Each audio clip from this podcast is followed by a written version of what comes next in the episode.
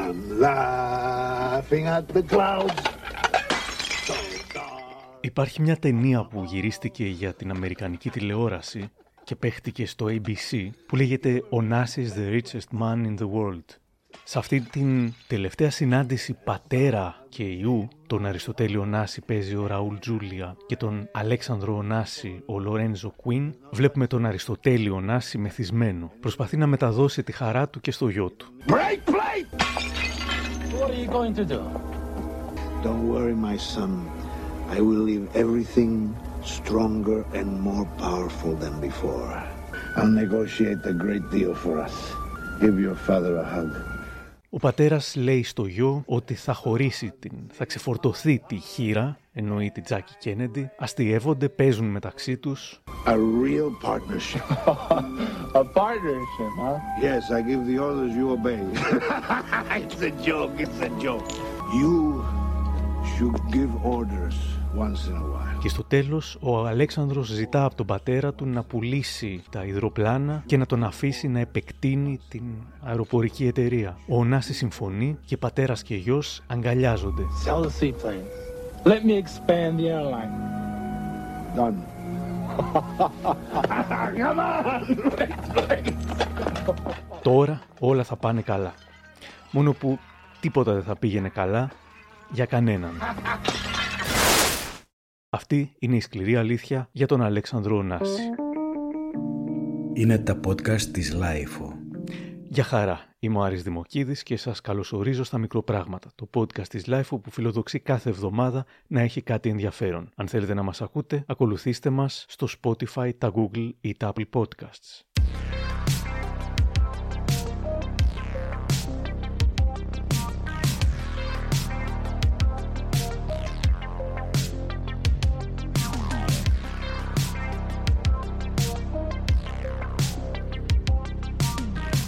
Ο Αλέξανδρος Ωνάσης, ο Χρυσός Κληρονόμος, όπως τον αποκαλούσαν, γεννήθηκε τον Απρίλιο του χίλια εννιακόσια σαράντα οκτώ στη Νέα Υόρκη. Ο Αλέξανδρος πήρε το όνομά του από τον θείο του πατέρα του, ο οποίος απαγχωνίστηκε από τουρκικό στρατιωτικό δικαστήριο κατά τη διάρκεια της καταστροφής της Μύρνης το Σεπτέμβριο του είκοσι δύο. Δύο χρόνια μετά τον Αλέξανδρο, το χίλια εννιακόσια πενήντα, γεννήθηκε η αδερφή του Χριστίνα.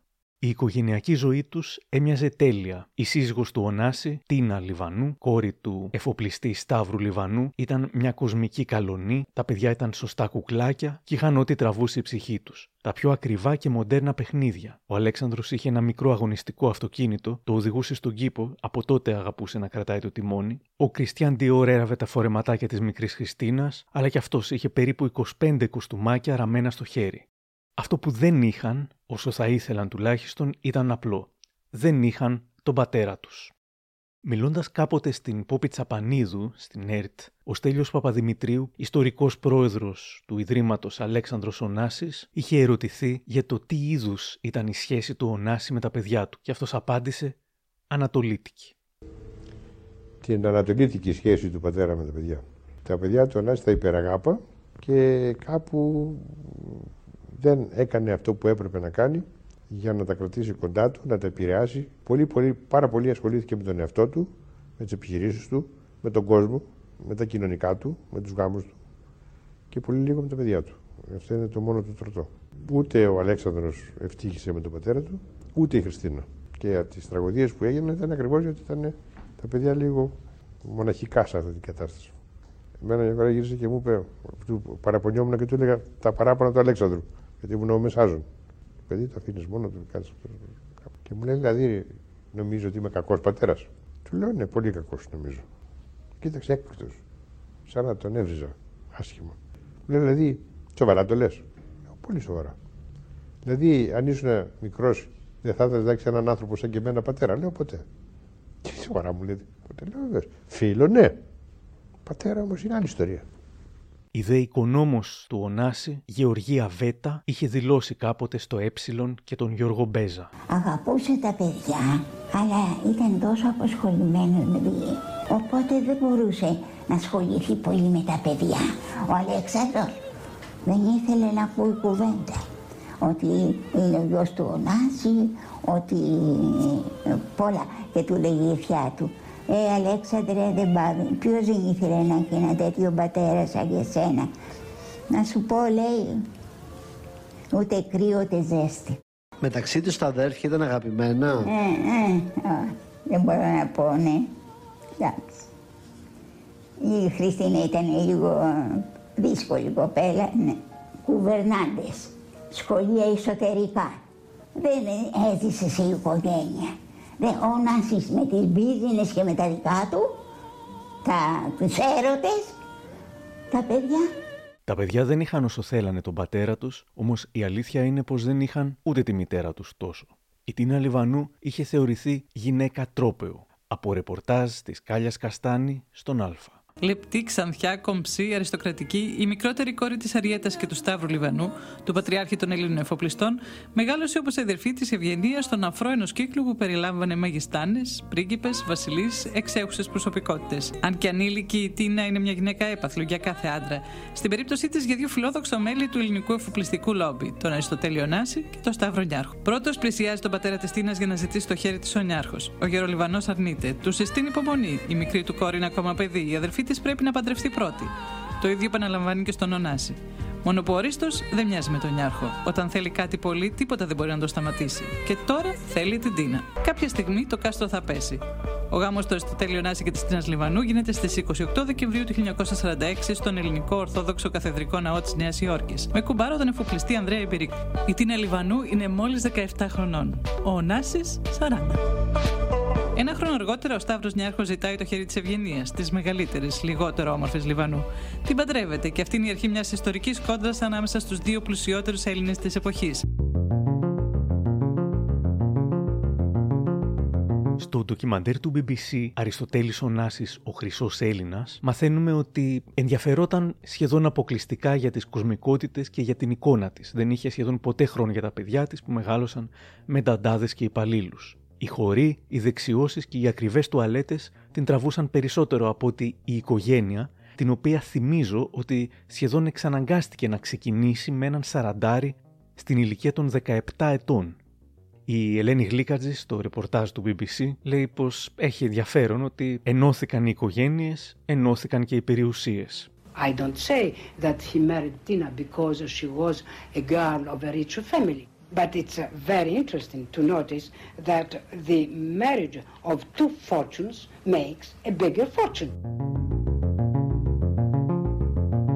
Πώς ήταν όμως ο μικρός Αλέξανδρος?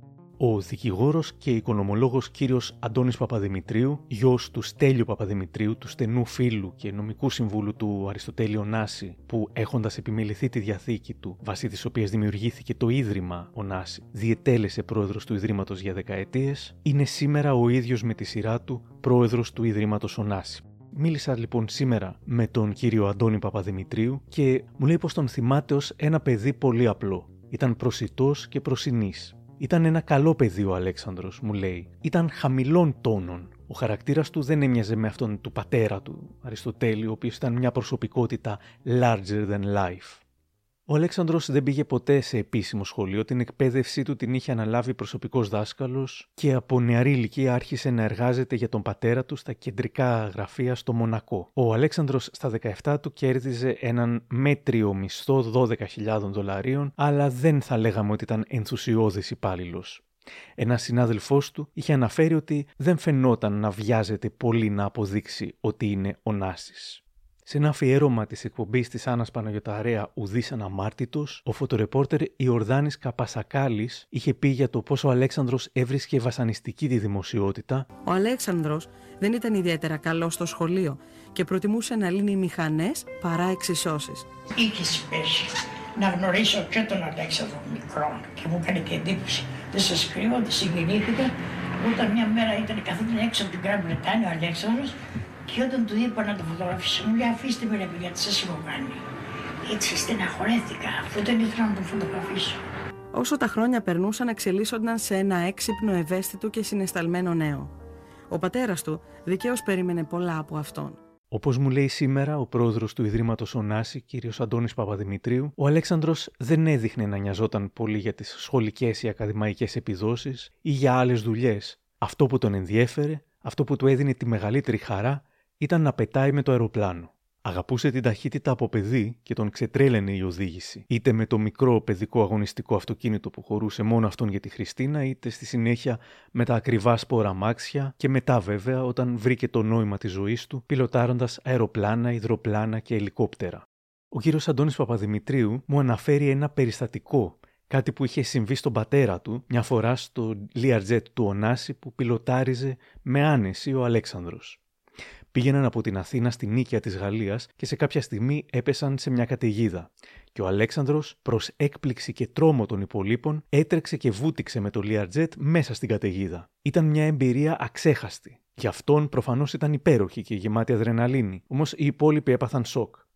Δεν έγινε κάτι σοβαρό, ταρακουνήθηκαν απλώς, αλλά στο τέλος ο Στέλιος Παπαδημητρίου του είπε: «Εντάξει, δεν θέλω να ξαναπετάξω ποτέ μαζί σου». Και αυτό έκανε. Βέβαια, τότε ήταν ένα παιδί δεκαοκτώ είκοσι χρονών. Δεν περιμένει κάποιος και τρομερή ωριμότητα από έναν τόσο νέο άνθρωπο που ενδεχομένως ακόμα πίστευε πως ήταν άτρωτος. Στα δεκαοκτώ και στα είκοσι παίρνεις κάποια ρίσκα και τεστάρεις τα όρια σου. Και όπως θα δήλωνε κάποτε ο Αλέξανδρος, ζω όταν βρίσκομαι ψηλά στον ουρανό. Ήταν ένας νεαρός που φαινόταν γλυκομίλητος και χαμηλών τόνων, και ήταν, αλλά αυτό έκανε κάποιους να πιστεύουν ότι δεν είχε ισχυρή προσωπικότητα. Η ισχυρή προσωπικότητά του όμως έβγαινε όταν ένιωθε τελείως ελεύθερος, όταν έτρεχε και όταν πετούσε, δηλαδή όταν έκανε τα πράγματα που αγαπούσε από πολύ μικρός. Στο «Σαν παλιά φωτογραφία» της ΕΡΤ είχε πει ο Στέλιος Παπαδημητρίου: «Σε ποιο από τα δύο παιδιά είχε περισσότερη αδυναμία?» «Στον Αλέξανδρο. Καμία αμφιβολία. Ο οποίος όμως Αλέξανδρος δεν του μοιάζει καθόλου. Χριστίνα του μοιάζει. Και εδώ τον τρέλανε Χριστίνα. Η Χριστίνα του ήταν θηλυκός Ωνάσης, Αριστοτέλης, θηλυκός. Τα όλα του και στις αγαπησοδουλειές της, το ίδιο. Εκείνη στο υπέρμαχος βαθμό. Συγκρούονταν, την πίεζε, αντιδρούσε. Βέβαια, βέβαια. Πόλεμοι, συνεχείς. Ο άλλος, ο καημένος, ευπρεπής, μοναχικός, έπαιρνε το ελικόπτερο και πήγε να πάρει στον Όλυμπο. Πραγματική ιστορία. Και έκλαιγε τη μοίρα του που είχε ένα πολύ δεσποτικό πατέρα.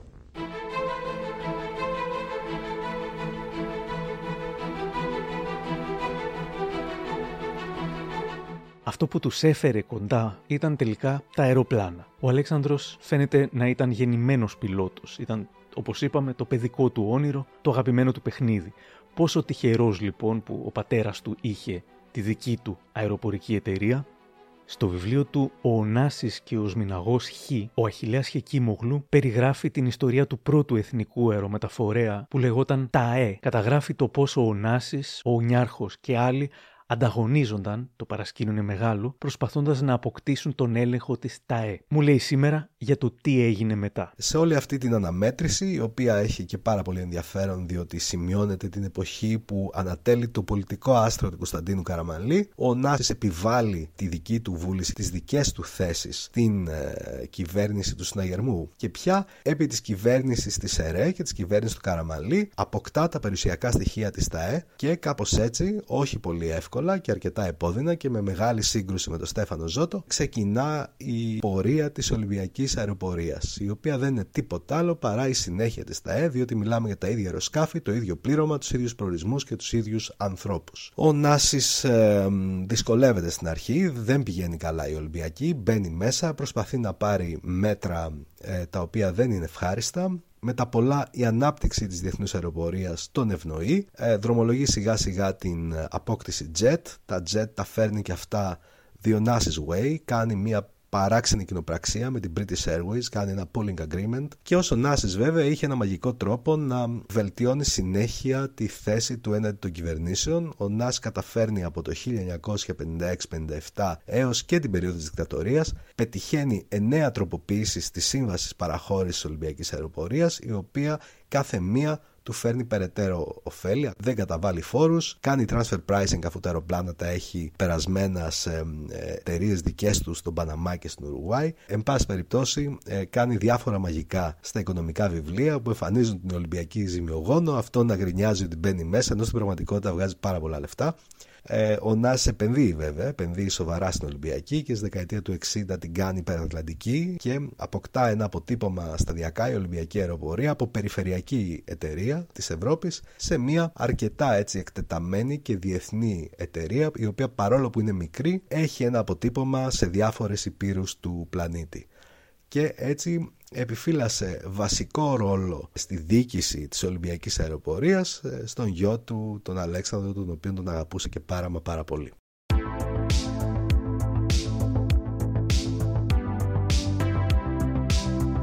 Ο Αλέξανδρος είχε κάνει το πρώτο μάθημα πτήσης το χίλια εννιακόσια εξήντα επτά και με τα χρόνια θα συγκέντρωνε χίλιες πεντακόσιες ώρες πτήσης. Κατέχοντας άδεια επαγγελματία πιλότου, διορίστηκε πρόεδρος της Ολυμπιακής Αεροπλοείας, θυγατρικής της Ολυμπιακής Αεροπορίας του πατέρα του, το χίλια εννιακόσια εβδομήντα ένα.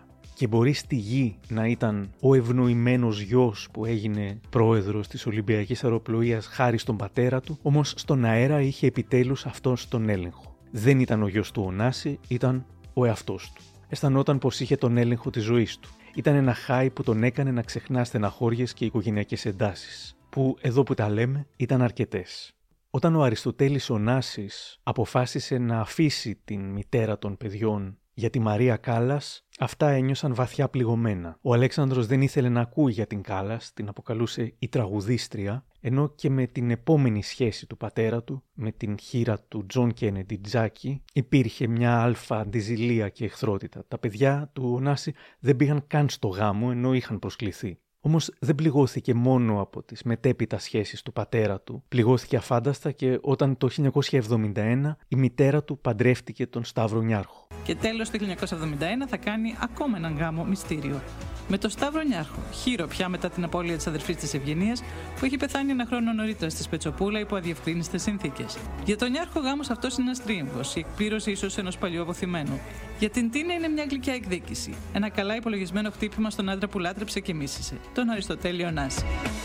Παρότι ο Αλέξανδρος δεν συμπάθησε ποτέ την θετή του μητέρα, την Τζάκι Ωνάση, θα σχολίαζε «Ο πατέρας μου λάτρευε τα ονόματα και η Τζάκι τα λεφτά», ήταν πολύ φιλικός με τα παιδιά της, την Κάρολαϊν Κένεντι και τον Τζον Κένεντι Τζούνιορ, τον οποίο και ο Αλέξανδρος περιστασιακά άφηνε να οδηγεί και το αεροπλάνο του. Ο Τζον Εφ Κένεντι Τζούνιορ θα έχανε τη ζωή του στα τριάντα εννιά του χρόνια όταν κατέπεσε το ιδιωτικό του αεροπλάνο, το οποίο πιλόταρε ο ίδιος. Ο κύριος Αντώνης Παπαδημητρίου μου αφηγήθηκε σήμερα μια ενδιαφέρουσα ιστορία, στην οποία φαίνεται πόσο ο Αλέξανδρος ήθελε να αναγνωριστεί η δική του αξία ως αυθύπαρκου ατόμου. Είχε μάθει να πιλοτάρει εκτός των άλλων και ένα ελικόπτερο που μπορούσε να ταξιδέψει και νύχτα. Κάποια στιγμή υπήρξε ένα παιδί στα Κύθυρα, είχε σοβαρό ατύχημα και έπρεπε να μεταφερθεί επειγόντως στην Αθήνα. Κινητοποιήθηκε η Ολυμπιακή, το έμαθε ο Αλέξανδρος και πήγε μέσα στη νύχτα και έφερε το παιδί στην Αθήνα. Φτάνοντας, ο πατέρας του παιδιού, για να δείξει την ευγνωμοσύνη του στον πιλότο, του έδωσε κάτι σαν φιλοδόρημα, ας πούμε πεντακόσιες δραχμές. Θα περίμενε κανείς ότι ο Αλέξανδρος, μέλος μιας από τις πλουσιότερες οικογένειες του κόσμου, δεν θα ενδιαφερόταν για τέτοια ψηλά. Κι όμως το πήρε το πεντακοσάρικο και το φύλαξε σαν κόριο οφθαλμού. «Αυτά είναι τα λεφτά που έβγαλα εγώ, με τη δική μου αξία», έλεγε με περηφάνεια.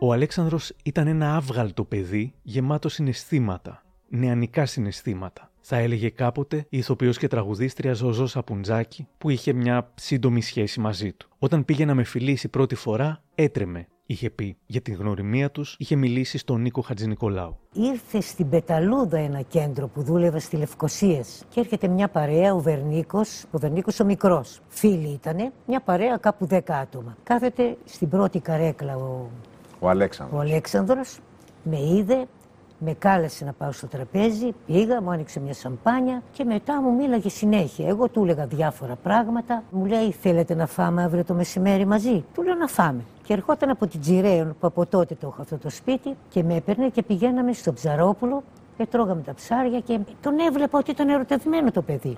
Εν τω μεταξύ μου μίλαγε για τον μπαμπά, δεν ήθελε καθόλου την Κάλλας να ακούει τίποτα, μιλούσε μόνο για τη μάνα του. Όλο για τη μάνα του μου έλεγε. Κάποια στιγμή έφυγε και μου έστειλε γραμματάκια και μου έγραφε ότι καμία δεν είναι σαν και σένα, με πήγαν στο Λίντο, αλλά είναι χάλια, μόνον εσύ είσαι, μόνον εγώ ήμουν ωραία. Ειδωθήκαμε μερικές φορές, αλλά εντάξει, ήταν μικρό παιδί. Δεν προχώρησε oh, το πράγμα. Όχι. Χωρίς αμφιβολία, ο μεγάλος έρωτας της ζωής του ήταν η Φιόνα φον Τίσεν, κόρη Άγγλου αξιωματούχου, μοντέλο της Vogue και ήδη διαζευμένη από το σύζυγό της Βαρόνο Χάινι Τίσεν. Ήταν αρκετά μεγαλύτερη του. Σε ένα δημοσίευμα γράφει ότι ήταν δώδεκα χρόνια μεγαλύτερη του, σε ένα άλλο δεκατέσσερα. Σε ένα αγγλικό περιοδικό, ο ίδιος ο Άλεξ Ωνάσης, είκοσι τριών ετών τότε, φέρεται να λέει «Είναι δεκαεπτά χρόνια μεγαλύτερη από μένα, αλλά με κάνει ευτυχισμένο». Η οικονόμος του Αριστοτέλη Ωνάση, Γεωργία Βέτα, μιλώντας στο Ε, είχε πει «Θυμάμαι, ήταν τόσο ερωτευμένος με τη Φιώνα, σε εκείνη είχε βρει και την ερωμένη και τη μάνα και όλη τη στοργική αγάπη που του έλειπε. Ήταν έτοιμος να την παντρευτεί. Του έλεγε ο Αρίστος, βρε παιδί μου, τη Φιώνα θα πάρεις που έχει την ίδια ηλικία με τη μάνα σου, αυτή θα παντρευτείς». Και εκείνος το απαντούσε, αυτήν αγαπάω πατέρα, αυτήν θα παντρευτώ.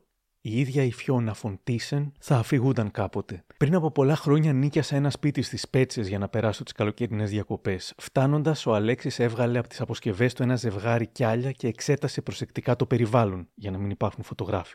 Σε μια παραλία, μόλις βρήκα έναν βράχο να με καλύπτει, έμεινα γυμνώστηθη για να κάνω την ηλιοθεραπεία μου. Μετά, ένας φωτογράφος μας τηλεφώνησε και μας εξήγησε ότι μας παρακολουθούσε. Εκείνος και ο βοηθός του είχαν φτιάξει έναν ψεύτικο βράχο σε έναν λόφο πίσω από το σπίτι. Υποστήριξε ότι αρνήθηκε χιλιάδες δολάρια που του πρόσφεραν εκδότες ξένων περιοδικών για τις φωτογραφίες στις οποίες εμφανιζόμουν γυμνώστηθη να κάνω ηλιοθεραπεία. Εκπλαγήκαμε όμως όταν μας πρότεινε απλώς να ποζάρουμε για εκείνον στο σπίτι με αντάλλαγμα τα αρνητικά και τις επίμαχες φωτογραφίες. Έτσι βγήκαν αυτές οι μοναδικές φωτογραφίες με μένα και τον Αλέξανδρο. Και καμία από τις γυμνώστες φωτογραφίες μου δεν κυκλοφόρησε ποτέ.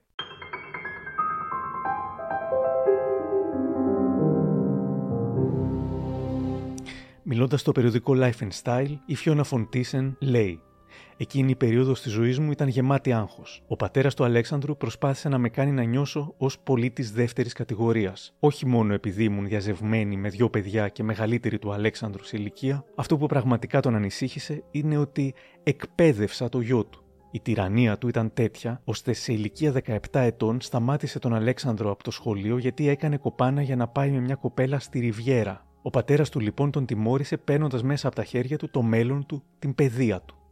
Τα τελευταία σχέδια του Αλέξανδρου ήταν να έρθει μαζί μου στην Ελβετία και να ξαναπάει στο πανεπιστήμιο. Όμως τίποτα από αυτά δεν θα συνέβαινε τελικά.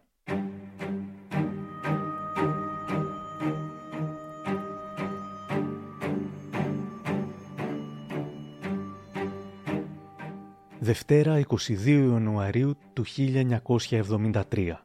Ο Αλέξανδρος ξεκινά από τη σουίτα του Χίλτον όπου ζούσε για το αεροδρόμιο, για τα γραφεία της Ολυμπιακής, στο Ελληνικό. Η αεροσυνοδός Μαρία Μπαρούμη θα θυμόταν στη μηχανή του χρόνου του Α. Έτυχε να είμαι στο γραφείο. Ε, οι τελευταίες του κουβέντες όταν έφυγε από το γραφείο μου λέει «Μαρία, ειδοποίησε να ετοιμάσουν το Learjet γιατί θα πήγαινε στο Μοντε Κάρλο για κάτι δουλειές του». Όμως πριν φύγει για το Μοντε Κάρλο, αποφάσισε να αναλάβει την εκπαίδευση ενός νέου πιλότου του υδροπλάνου Πιάτζιο που λεγόταν Μακάσκερ. Ο Αλέξανδρος και ο Μακάσκερ θα έκαναν το test drive μεταξύ των νησιών του Σαρονικού κόλπου Αίγινας και Πόρου. Συνοδεύονταν από τον Ντόναλντ Μακρέγκορ, τον τακτικό πιλότο του Ωνάση, ο οποίος ανάρωνε μετά από μια μόλυνση στα μάτια. Είχαν θυμηθεί κάποτε ο Στέλιος Παπαδημητρίου, πρόεδρος του Ιδρύματος Αλέξανδρος Ωνάσης, και ο Λουκάς Γραμματικός, κυβερνήτης της Ολυμπιακής. Του λέω ρε Αλέξανδρε, είναι η Ολυμπιακή σου. Εσύ ο γιος του Ωνάση, να πάει να λέξεις τι έναν άλλο πιλότο. Τόσοι εκεί πέρα πιλότοι ήταν της Ολυμπιακής. Σήμερα πας κάτω. Όχι, λέει, γιατί θέλω να πάω για να αποδείξω στον πατέρα μου ότι ενδιαφέρομαι εγώ για εκείνον και να μην λέει ότι δεν ενδιαφέρομαι. Βρήκαν κάποιον Αμερικάνο που πέταγε υδροπλάνα, νομίζω από το Οχάιο τον ξεκινήσανε και τον φέρανε στην Αθήνα. Εκείνη την ημέρα ο μόνος διαθέσιμος εκπαιδευτής για να τον πετάξει στο Πιάτζιο ήταν ο Αλέξανδρος. Έπρεπε λοιπόν να τον πετάξει, να του κάνει δύο προσγειώσεις απογειώσεις, να του κάνει δύο προσταλασσώσεις και να του δώσει το αεροπλάνο να φύγει την ίδια μέρα για να πάει στο Σκορπιό, στο Χριστίνα. Εγώ του έλεγα μην πάει, σαν να ήμουν προφήτης. Και πήγε. Ο κύριος πιλότος ήταν ο Μακάσκερ, μου λέει ο κύριος Παπαδημητρίου, και βοηθός του, ο δεξιός πιλότος ας πούμε, ήταν ο Αλέξανδρος. Θυμάται ο Λουκάς Γραμματικός. Έτσι ξεκίνησε η πτήση για να πετάξει ένα αεροπλάνο, το οποίο αεροπλάνο είχε να πετάξει αρκετό καιρό, γιατί ήταν μέσα για συντήρηση στο υπόστεγο και ήταν να πετάξει και για πιστοποιητικό πλοημότητος. Είχε καιρό να πετάξει και είχαν γίνει πολλές εργασίες πάνω σε αυτό το αεροπλάνο. είκοσι δύο Ιανουαρίου του εβδομήντα τρία ήταν, που ήταν μια τέλεια αλκιονίδα μέρα. Ένας από τους ελάχιστους αυτόπτες μάρτυρες αυτού που θα συνέβαινε μόλις το αεροπλάνο σηκωνόταν στον αέρα ήταν ο Γιώργος Αποστολόπουλος, κυβερνήτης της Ολυμπιακής Αεροπορίας, που μιλώντας στον κύριο Χρήστο Βασιλόπουλο θυμάται πως είχε παραχωρήσει τη σειρά απογείωσής του στον Αλέξανδρο Ωνάση, καθώς έπρεπε να λύσει ένα θέμα στο δικό του αεροπλάνο. Κάποιος απίθαρχος επιβάτης δεν έβαζε ζώνη. Τι διεπίστωσα? Ότι το αεροπλάνο από την αρχή της τροχοδρόμησης προς απογείωση επί του διαδρόμου εξέκλεινε προς τα δεξιά. Σε σημείο τέτοιο που αναγκάστηκα να ανησυχήσω και πήρα αμέσως το μικρόφωνο για να του δώσω εντολή πλέον εγώ, αισθηκτοδός, να ματαιώσει την απογείωση. Ήταν μια εκτροπή η οποία από χειριστικής πλευράς ήταν αδιανόητος. Θα έπρεπε ο οποιοσδήποτε κυβερνήτης τουλάχιστον ξέρει, εφόσον δεν μπορεί να ελέγξει το αεροπλάνο κατά τη διάρκεια της διαδρομής της απογείωσης, οφείλει να κόψει τους κινητήρες και να πεδίσει το αεροσκάφος.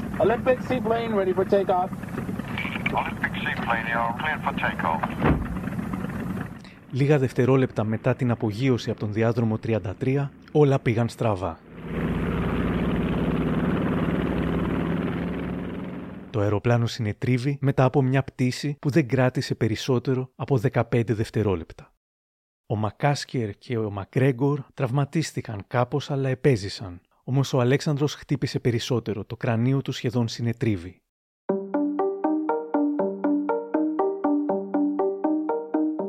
Την Τρίτη, εικοστή τρίτη Ιανουαρίου του χίλια εννιακόσια εβδομήντα τρία, τα νέα κυκλοφορούν με τίτλο «Ελάχιστες ελπίδες για τον νεαρό Αλέξανδρο Ωνάση, απεγνωσμένη πάλι για τη σωτηρία του». Ενώ η απογευματινή επιλέγει μια λιγότερο κομψή έκφραση.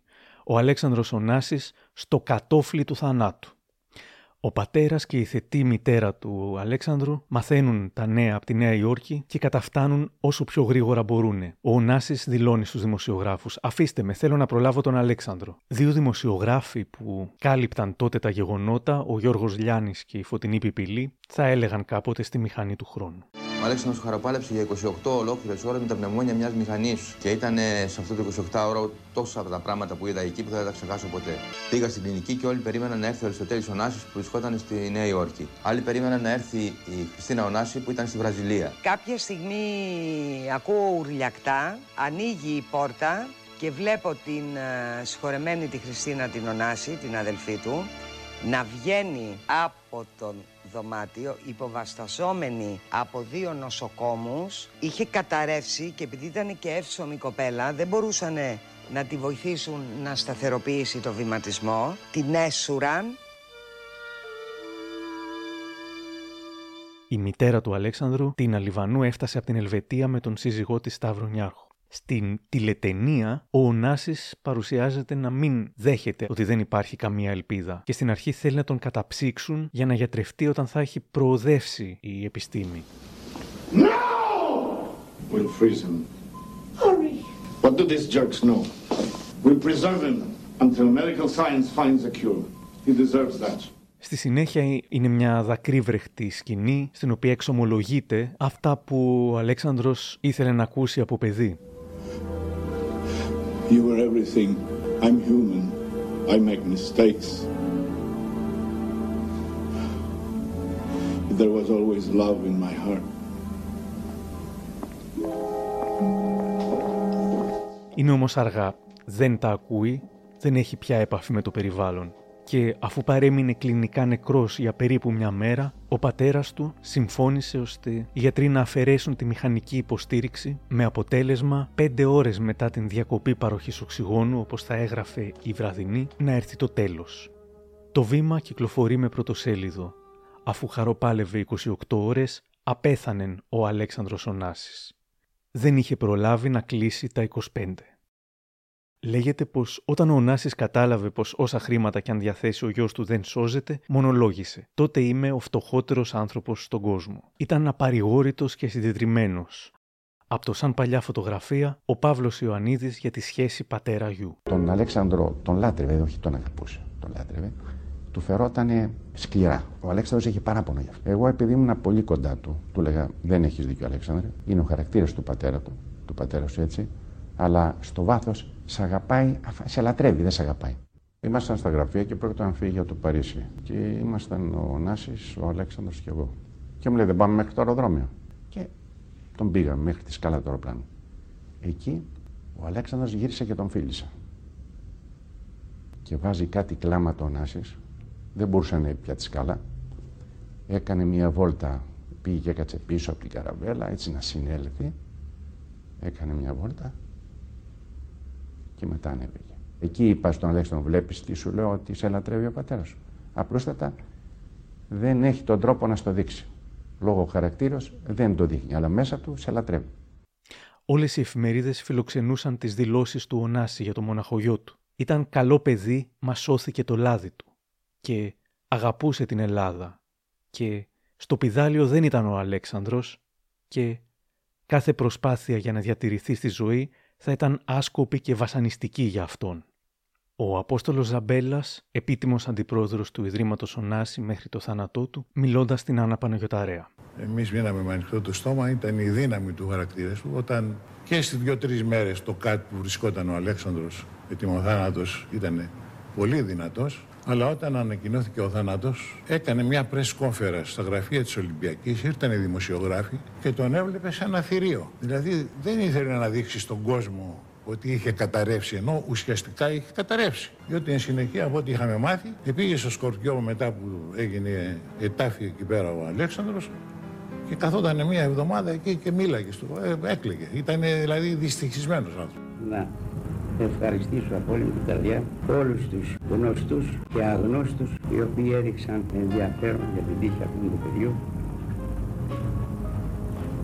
και στους επισήμους και ανεπισήμους για τη συμπαράσταση και την έκφραση των αισθημάτων.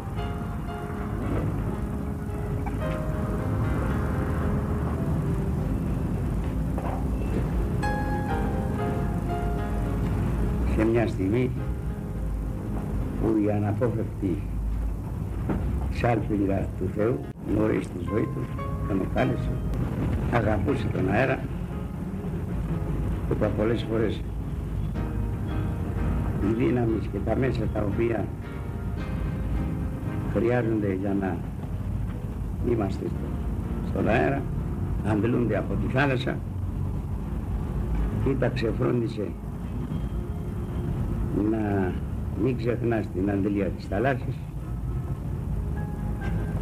Το έκανε δυστυχώς όσο μπορούσε, αλλά η αγάπη του ήταν ευαίσθητη.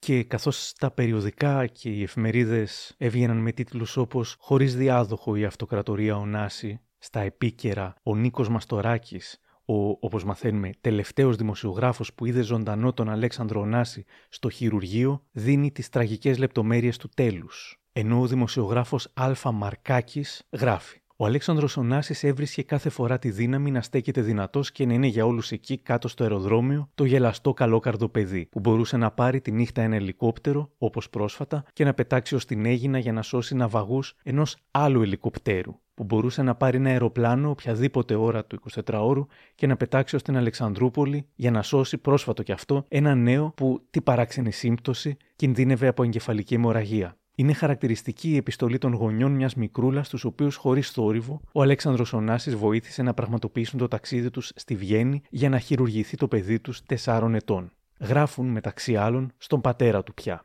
Την ημέρα που εκείνος άφηνε την τελευταία του πνοή, η Ολυμπιακή με δική του εντολή χορηγούσε σε εμάς τρία δωρεάν αεροπορικά εισιτήρια μετεπιστροφής για τη Βιέννη, όπου πηγαίνουμε πηγόντως με την ίστατη ελπίδα σωτηρίας της μικρής κόρης μας που πάσχει από σοβαρότατη ασθένεια.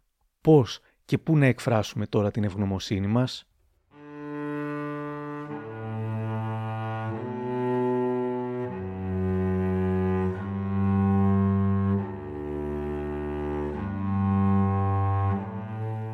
Οι δύο ξεχωριστές έρευνες που έγιναν έδειξαν ότι υπήρχε σφάλμα συντήρησης, καθώς κάποια καλώδια είχαν συνδεθεί ανάποδα, ένα λάθος όμως που δεν ήταν εύκολο να γίνει τυχαία. Τελικά στην πράξη το πόρισμα της πολεμικής αεροπορίας έλεγε πως έφταιγε ουσιαστικά ο πιλότος. Δεν έκανε τον προβλεπόμενο έλεγχο των πηδαλίων του αεροσκάφους πριν την απογείωση. Θα είχε δει από την αρχή ότι είναι ανάποδα και φυσικά δεν θα είχε πετάξει. Το πόρισμα της πολιτικής αεροπορίας αποκάλυψε και τις ελλείψεις του αεροσκάφους. Δεν είχε ζώνες για τους χειριστές. Τότε έγινε γνωστό και πως ο Αλέξανδρος είχε προειδοποιήσει κάποιες φορές ότι το υδροπλάνο έπρεπε να αντικατασταθεί, καθώς ήταν πια σαράβαλο. Η ιδιαίτερα γραμματέας του Ωνάση και Κηφερούδη Μουτσάτσου είχε πει στο Σταρ: «Είναι περίεργο το ότι όταν βρέθηκε, όταν έπεσε το αεροπλάνο με τον Αλέξανδρο, οι άλλοι δύο σώθηκαν. Το αεροπλάνο είχε πέσει από τη μεριά που ήταν ο Αλέξανδρος». Σύντομα φούντωσαν οι φήμες για σαμποτάζ. Οι δίκοι αναβάλλονταν συνεχώς, κυρίως γιατί ο Αμερικανός πιλότος απουσίαζε, και πραγματοποιήθηκε τελικά σχεδόν πέντε χρόνια μετά το συμβάν, τον Νοέμβρη του εβδομήντα επτά. Κατηγορούμενοι ήταν επτά μηχανικοί της Ολυμπιακής και ο Μακάσκερ. Όλοι οι κατηγορούμενοι αθωώθηκαν λόγω αμφιβολιών. Δεν μπόρεσε να αποδειχθεί η ευθύνη κάποιου και φυσικά ο ενδεχόμενος δόλος κάποιου. Ποιοι κρύβουν τους δολοφόνους του Αλέξανδρου, δημοσίευμα της εποχής. Υπόθηκαν πολλά και διαφορετικά, ακόμα και ότι ο θάνατος του Αλέξανδρου δεν οφειλόταν καν στην πτώση του αεροπλάνου. Ο Γρηγόρης Κουρίς είχε μιλήσει το ενενήντα εννιά στο Βήμα, λέγοντας πως το τραύμα που είχε το θύμα στην κορυφή της κεφαλής δεν δικαιολογείται από τον τρόπο της πτώσης του αεροσκάφου στη δεξιά πλευρά. Κάποιοι θα έγραφαν ακόμα και ότι ο Αλέξανδρος ξυλοκοπήθηκε στο νοσοκομείο της βάσης του Ελληνικού, χωρίς βέβαια να έχουν κάποια αποδεικτικά στοιχεία. Στο ουδής αναμάρτητος είχε μιλήσει και ο Παύλος Ιωαννίδης, επίτιμος αντιπρόεδρος του Ιδρύματος Ωνάση, μέχρι και το τέλος της ζωής του. Πετούσα πάρα πολύ συχνά μαζί του. Αυτό. Ακριβώς για να του εμφυσίσω την πειθαρχία που πρέπει να έχει ένας αεροπόρος. Την είχε ο Αλέξανδρος στην πειθαρχία? Όχι, δεν είχε. Ήταν τελείως απίθαρχος. Αυτό το στοιχείο στη ζωή νομίζω. Απολύτως απίθαρχος. Βέβαια, οπωσδήποτε συνετέλεσε γι' αυτό. Δεν ετήρησε τις διαδικασίες που έπρεπε να τηρήσει πριν παραλάβει το αεροπλάνο, μετά που παρέλαβε το αεροπλάνο και μετά που πήγε να απογειωθεί. Δηλαδή, κατά τη γνώμη σας, νόμιζε ότι ήταν ένα απλό αυτοκίνητο που μπορούσε να το πάει οτιδήποτε? Όχι, είχε αλλά την ευκαιρία δεν, να είναι... δεν είχε την πειθαρχία έμφυτη στο μέσα του. Ενώ είχε πολύ καλά, πάρα πολύ καλά χαρακτηριστικά αεροπόρου, αλλά στο θέμα του αυτό ήταν τελείως επίθαρχος. Τελείως. Εγώ μάλιστα πρέπει να σας πω, τον έστειλε και ένα μήνα στην Αγγλία για να περάσει ένα... ένα σχολείο τήσεως διοργάνων για να καταλάβει τι σημασία έχει η πειθαρχία σε έναν αεροπόρο. Δεν αποκλείεται να ήταν ένα τυχαίο περιστατικό. Εξάλλου, κανένας δεν ήξερε ότι εκείνη την ημέρα ο Αλέξανδρος Ωνάσης θα αποφάσιζε να κάνει ο ίδιος την εκπαίδευση στο νέο πιλότο, επειδή ήθελε να δείξει στον πατέρα του ότι ασχολείται και ότι ενδιαφέρεται. Ούτε κανένας θα γνώριζε ότι ο Αλέξανδρος θα είναι ο μόνος διαθέσιμος εκείνη τη συγκεκριμένη ημέρα. Αυτό που ήταν κανονισμένο ήταν το ταξίδι στο Μοντε Κάρλο. Δεν αποκλείεται λοιπόν κάποιος να έκανε ένα μεγάλο λάθος.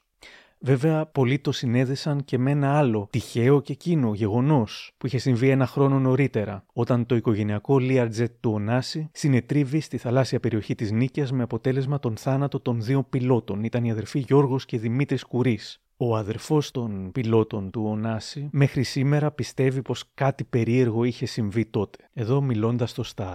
Μου λένε, ξέρεις, τα αδέρφια σου σκοτώθηκαν. Είχε εκβράσει η θάλασσα ένα κομμάτι από την Άθρακτο που είχε δύο τρύπες μεγάλες. Τότε λέω στον Αλέξανδρο: Αλέξανδρο, αυτό πρέπει να είναι σαμποτάζ. Και οι τρύπες αυτές δεν δικαιολογούνται. Ο Αλέξανδρος λυγίζει, βάζει λιτούς και δεμένους να βρουν τις ορούς των έμπιστων πιλότων του. Ζητά ακόμη και τη συνδρομή του διάσημου εξερευνητή Ζακ Ιβ Κουστό. Ξαφνικά οι έρευνες σταματούν. Εξαφανίζεται ο Αλέξανδρος.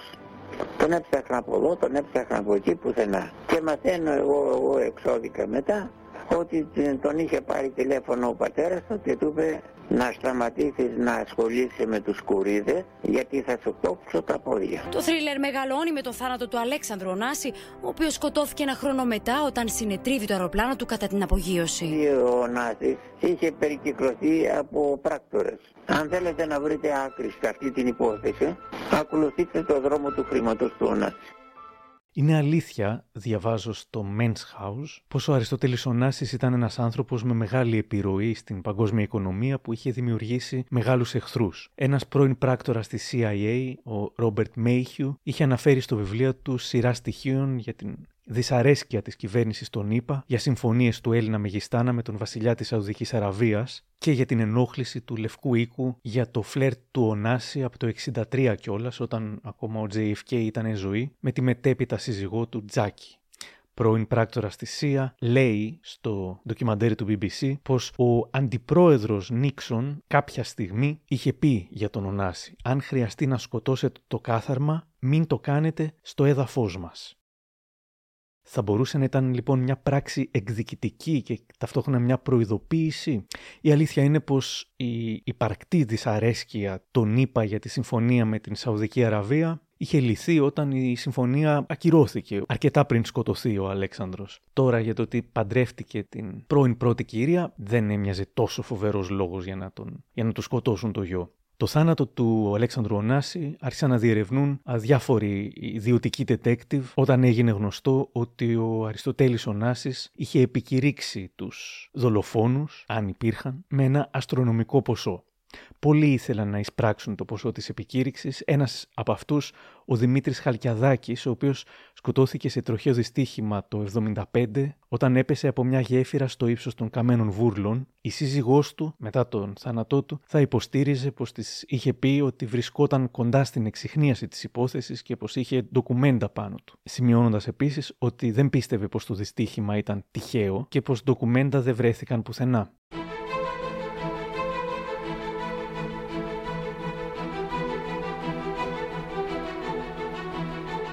Ο Αριστοτέλης Ωνάσης έζησε για αρκετές μέρες στο Σκορπιό, κρατώντας άταφο το γιο του και κάθε βράδυ πήγαινε στο παρεκκλήσι και του μιλούσε, του έλεγε τα σχέδιά του για την επόμενη μέρα. Φαίνεται πως κάποτε πάτησε πόδι ο τοπικός Μητροπολίτης που του είπε ή θα τον θάψεις επιτέλους ή μετά θα πρέπει να τον πας σε μαυσολείο. Τον έθαψε, αλλά δεν παρέστη στην κηδεία. Ο απεσταλμένος της Βραδινής Γιώργος Τράγκας θα έγραφε για την κηδεία. Το ρεπορτάζ του ξεκινούσε ως εξής. Ψυχάλιζε χτες το μεσημέρι στον Σκορπιό όταν η μικρή καμπάνα της Παναγίτσας άρχισε να κτυπά πένθυμα. Στην κηδεία, διαβάζουμε στις εφημερίδες, ήταν η μητέρα του Αλέξανδρου, Τίνα Νιάρχου, η φίλη του Φιόνα φον Τίσεν, η οποία άφησε πέντε κόκκινα τριαντάφυλλα στον τάφο του, η θεία του κυρία Γαροφαλίδη, οι κυρίες Λίντα Λιβανού και Πατρονικόλα, ο καθηγητής κύριος Γεωργάκης και δύο ακόμα συγγενείς του.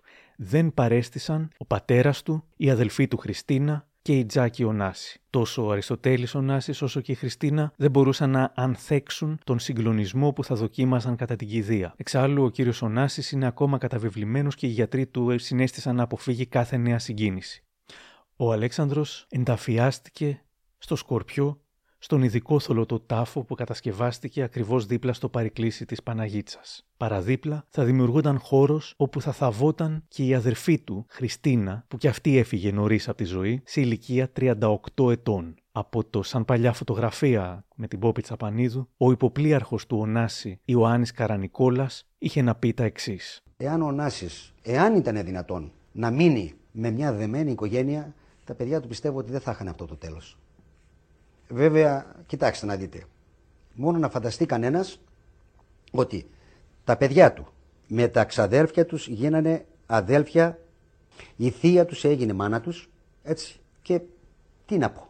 Και η, η κουνιάδα του έγινε γυναίκα του. Δηλαδή, ε, ήταν μεγάλο χτύπημα για τα παιδιά. Καταρχήν δεν γνώρισαν ποτέ οικογενειακή θαλπορή. Η Χριστίνα ήταν πιθανόν και το πιο μεγάλο θύμα. Σαν μικρότερη και σαν κορίτσι που ήθελε τη στήριξη την οικογενειακή, δεν την γνώρισε ποτέ. Μιλώντας στο Life and Style, η Φιόνα φον Τίσεν, η οποία δήλωσε πως ο Ωνάσης με ρώτησε μετά το δυστύχημα αν πίστευε ότι επρόκειτο για δολοφονία, του είπα πως ο Αλέξανδρος επρόκειται να έλθει στην Αγγλία για το γάμο του αδερφού μου, άρα δεν ήταν στο πρόγραμμά του να βρίσκεται καν στην Αθήνα, επομένως δεν μπορούμε να μιλάμε για προετοιμασία δολοφονίας, αλλά όλα αυτά είναι υποθέσεις, θα έλεγε για το θάνατό του. Είναι ένα τραύμα που έχει μείνει μέσα μου για πάντα. Δεν θα ξεχάσω την τελευταία μας τηλεφωνική συνομιλία. Ήμουν στο προσκεφάλι της μητέρας μου που ήταν άρρωστη στο Λονδίνο και εκείνος ήταν στην Αθήνα. Συζητούσαμε για το αν έπρεπε να ανακοινώνονται τα αίτια των αεροπορικών δυστυχημάτων. Εκείνη την εποχή είχε συμβεί ένα από τα σπάνια δυστυχήματα της Ολυμπιακής Αεροπορίας. Είχε πάει να δει τα συντρίμμια. Ήταν σοκαρισμένος. Πίστευε ότι δεν έπρεπε να μάθει ο κόσμος τους λόγους της πτώσης. Εγώ διαφωνούσα. Ηρωνία της τύχης. Λίγο καιρό αργότερα έχασε τη ζωή του σε ένα ανεξιχνίαστο ατύχημα. Μετά το θάνατό του, μου πήρε καιρό να συνέλθω. Σήμερα η Φιόνα φον Τίσεν είναι ακόμα εν ζωή και μάλιστα περνάει μεγάλα διαστήματα στη Μύκονο, όπου έχει το εξοχικό της. Εκεί, σε έναν τοίχο, έχει και μια φωτογραφία του Αλέξανδρου. Τον αγαπούσε πραγματικά.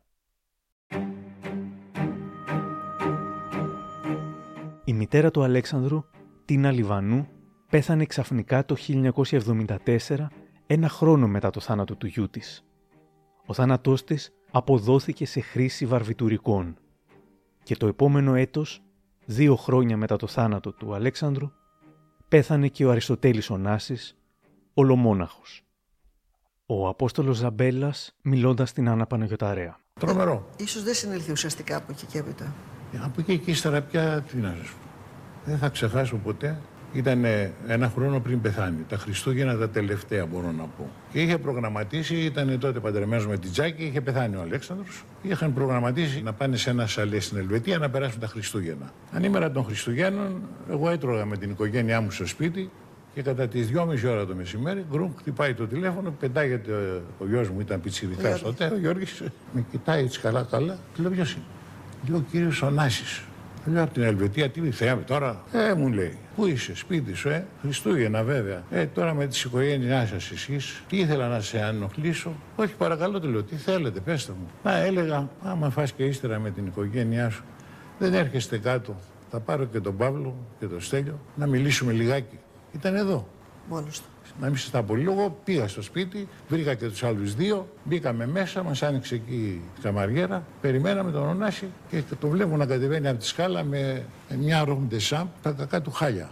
Είχε πάθει και τη μία ασθένεια τότε και ομολογώ ότι ένιωσα τόσο άσχημα και έλεγα κοίταξε αυτός ο άνθρωπος. Ανήμερα Χριστουγέννων. Ανήμερα Χριστουγέννων. Και μετά από δύο μήνες πήγε στο Παρίσι και πέθανε στις δεκαπέντε Μαρτίου. Του εβδομήντα πέντε. Αυτό ήταν Χριστούγεννα του εβδομήντα τέσσερα, εβδομήντα πέντε. Αυτό δεν το ξεχάσω ποτέ. Και εκεί φιλοσόφησα και είπα όλοι ζηλεύουν τον Ωνάση, τα αυτά, το ένα και το άλλο και τα λοιπά. Και είδα πώς είναι η ζωή δηλαδή. Ήταν για μένα ο δυστυχισμένος άνθρωπος.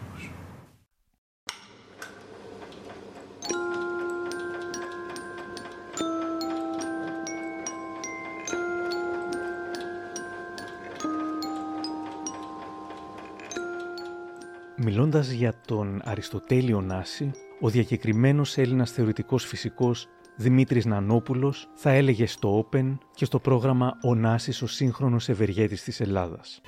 Αλλά δεν ξέρω, ρε παιδάκι μου, ήταν, είναι, έχουμε μεγάλη ατυχία στην Ελλάδα με αυτό το πράγμα, να μην μπορούμε να φτιάξουμε, δηλαδή γίνονται αυτές οι εντός εισαγωγικών δυναστείες, δεν μ' αρέσει ιδιαίτερη λέξη, αλλά αυτή που χρησιμοποιούμε, και στην Ελλάδα δεν μπορούμε να το συνεχίσουμε. Δηλαδή, δεν έχουμε οικογένειες Rockefeller ή δεν έχουμε οικογένειες Rothschild, οι οποίες συνεχίζουν, το παίρνουν την μπάλα και τρέχουν. Δηλαδή, εδώ αμέσως φεύγει ο, ο, ο ιδρυτής και η μπάλα πέφτει. Κι όμως, ενώ η δυναστεία μπορεί να μην υπάρχει πια, το όνομα Ωνάσης δεν έχει σβήσει. Η απώλεια του γιού του τον οδήγησε νομοτελειακά να δημιουργήσει το ίδρυμά του στο όνομα αυτού του παιδιού που χάθηκε προτού να μπορέσει να δώσει όλα όσα υποσχόταν. Με τη διαθήκη του ζήτησε το ίδρυμα να σταθεί στα πόδια και τα παπούτσια μεταφορικά του Αλέξανδρου, μου λέει ο πρόεδρος του, κύριος Αντώνης Παπαδημητρίου. Οπότε μετά το θάνατο του πατέρα Ωνάση, το ίδρυμα είναι ουσιαστικά ένας διάδοχος του Αλέξανδρου και αυτό είναι κάτι που το καθορίζει. Οι οργανισμοί έχουν ένα ντι εν έι και το Ίδρυμα Ωνάση έχει το ντι εν έι του Αλέξανδρου. Συνεχίζει μια ζωή που είχε μεγάλη δυναμική και άπειρες δυνατότητες, όμως είχε κοπεί απότομα. Το ντι εν έι του Ιδρύματος, λοιπόν, μου εξηγεί ο κ. Παπαδημητρίου, είναι ένα νεανικό ντι εν έι και γι' αυτό και το Ίδρυμα παίρνει ρίσκα. Οπότε, μαζί με το τεράστιο κοινοφελές κοινωνικό έργο, και ακριβώς επειδή είναι στα παπούτσια του Αλέξανδρου, το Ίδρυμα που φέρει το όνομά του είναι ένα Ίδρυμα πιο προοδευτικό, εντός ή εκτός εισαγωγικών, και κάνει και ανάλογες δράσεις, κοινωνικές και καλλιτεχνικές. Συχνά πυκνά διάφοροι διαμαρτύρονται, αυτά τα λέω εγώ, για το πιο αυτό προοδευτικό προφίλ του Ιδρύματος και για παραστάσεις, π.χ. οι δράσεις της Στέγης Γραμμάτων και Τεχνών, και αυτό χωρίς συνήθως να γνωρίζουν τίποτα για το Ίδρυμα. Και η μόνιμη επωδός είναι το «τρίζουν τα κόκαλα του Ωνάση». Όταν π.χ. το πρόσωπο του Ζακ Κωστόπουλου φώτισε τη στέγη εν ώψη της έναρξης της δίκης για το φόνο του, ή όταν πεζόταν κάποια τολμηρή παράσταση εκεί, ή όταν γινόταν οτιδήποτε δεν τέριαζε με την Ελλάδα του πενήντα που κάποιοι ονειρεύονται ακόμα, τα social media γέμιζαν με διαμαρτυρίες «τρίζουν τα κόκαλα του Ωνάση με αυτά που κάνετε». Highlight όλων αυτών ήταν ο οργισμένος όχλος στο ελληνικό Twitter που προσπαθούσε να οργανώσει συγκέντρωση στην Αθήνα, έξω από τη στέγη, για να διαμαρτυρηθούν για την παρουσίαση ενός βλάσφημου έργου που απεικόνιζε μια τρανς Παναγία. Μόνο που το εν λόγω έργο όχι μόνο δεν παρουσιάζονταν σε έκθεση, ούτε ανήκε στη συλλογή του Ιδρύματος, ούτε είχε καν οποιαδήποτε σχέση με αυτό. Έχουν πλάκα όλοι αυτοί που πιστεύουν ότι θα τρίζουν τα κόκαλα των Ωνάσιδων, καθώς φαίνεται πως δεν τους γνώριζαν καθόλου. Σε κάποια στιγμή, την πολλωστή φορά που υπήρξαν διαμαρτυρίες για τα κόκαλα που τρίζουν, ο λογαριασμός του Ιδρύματος στο Twitter ανέβασε ένα ιδιοφυές tweet που αποτελούνταν από δύο λέξεις. Χωρίς να εξηγεί κάτι παραπάνω, όμως ονοονοείτο. Το tweet έγραφε λακωνικά «Δεν τρίζουν».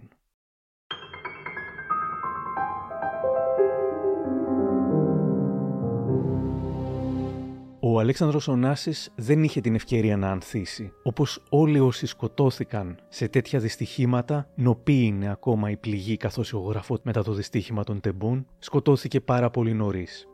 Δεν ξέρουμε τι προσωπικότητα θα είχε εκδηλώσει συγκεκριμένα ο Αλέξανδρος, μου λέει ο κύριος Παπαδημητρίου, αν είχε μεγαλώσει, αν είχε οριμάσει, τι άνθρωπος θα αποδεικνυόταν πως ήταν και τι θα γινόταν μετά το θάνατο του πατέρα του, όταν δηλαδή θα απελευθερωνόταν φεύγοντας από τη σκιά του. Κανείς δεν το ξέρει αυτό, πολλοί όμως υποψιάζονται ότι θα μπορούσε να κάνει τη διαφορά. «Ζω όταν βρίσκομαι ψηλά στον ουρανό», είχε πει. Και έτσι ο Αλέξανδρος παρέμεινε για πάντα νέος.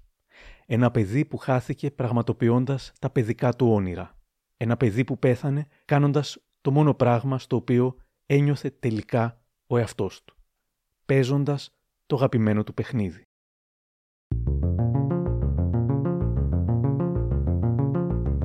Κάπου εδώ τελειώσαμε. Και αν θέλετε να μας ακούτε, ακολουθήστε μας στο Spotify, τα Google ή τα Apple Podcasts. Γεια χαρά!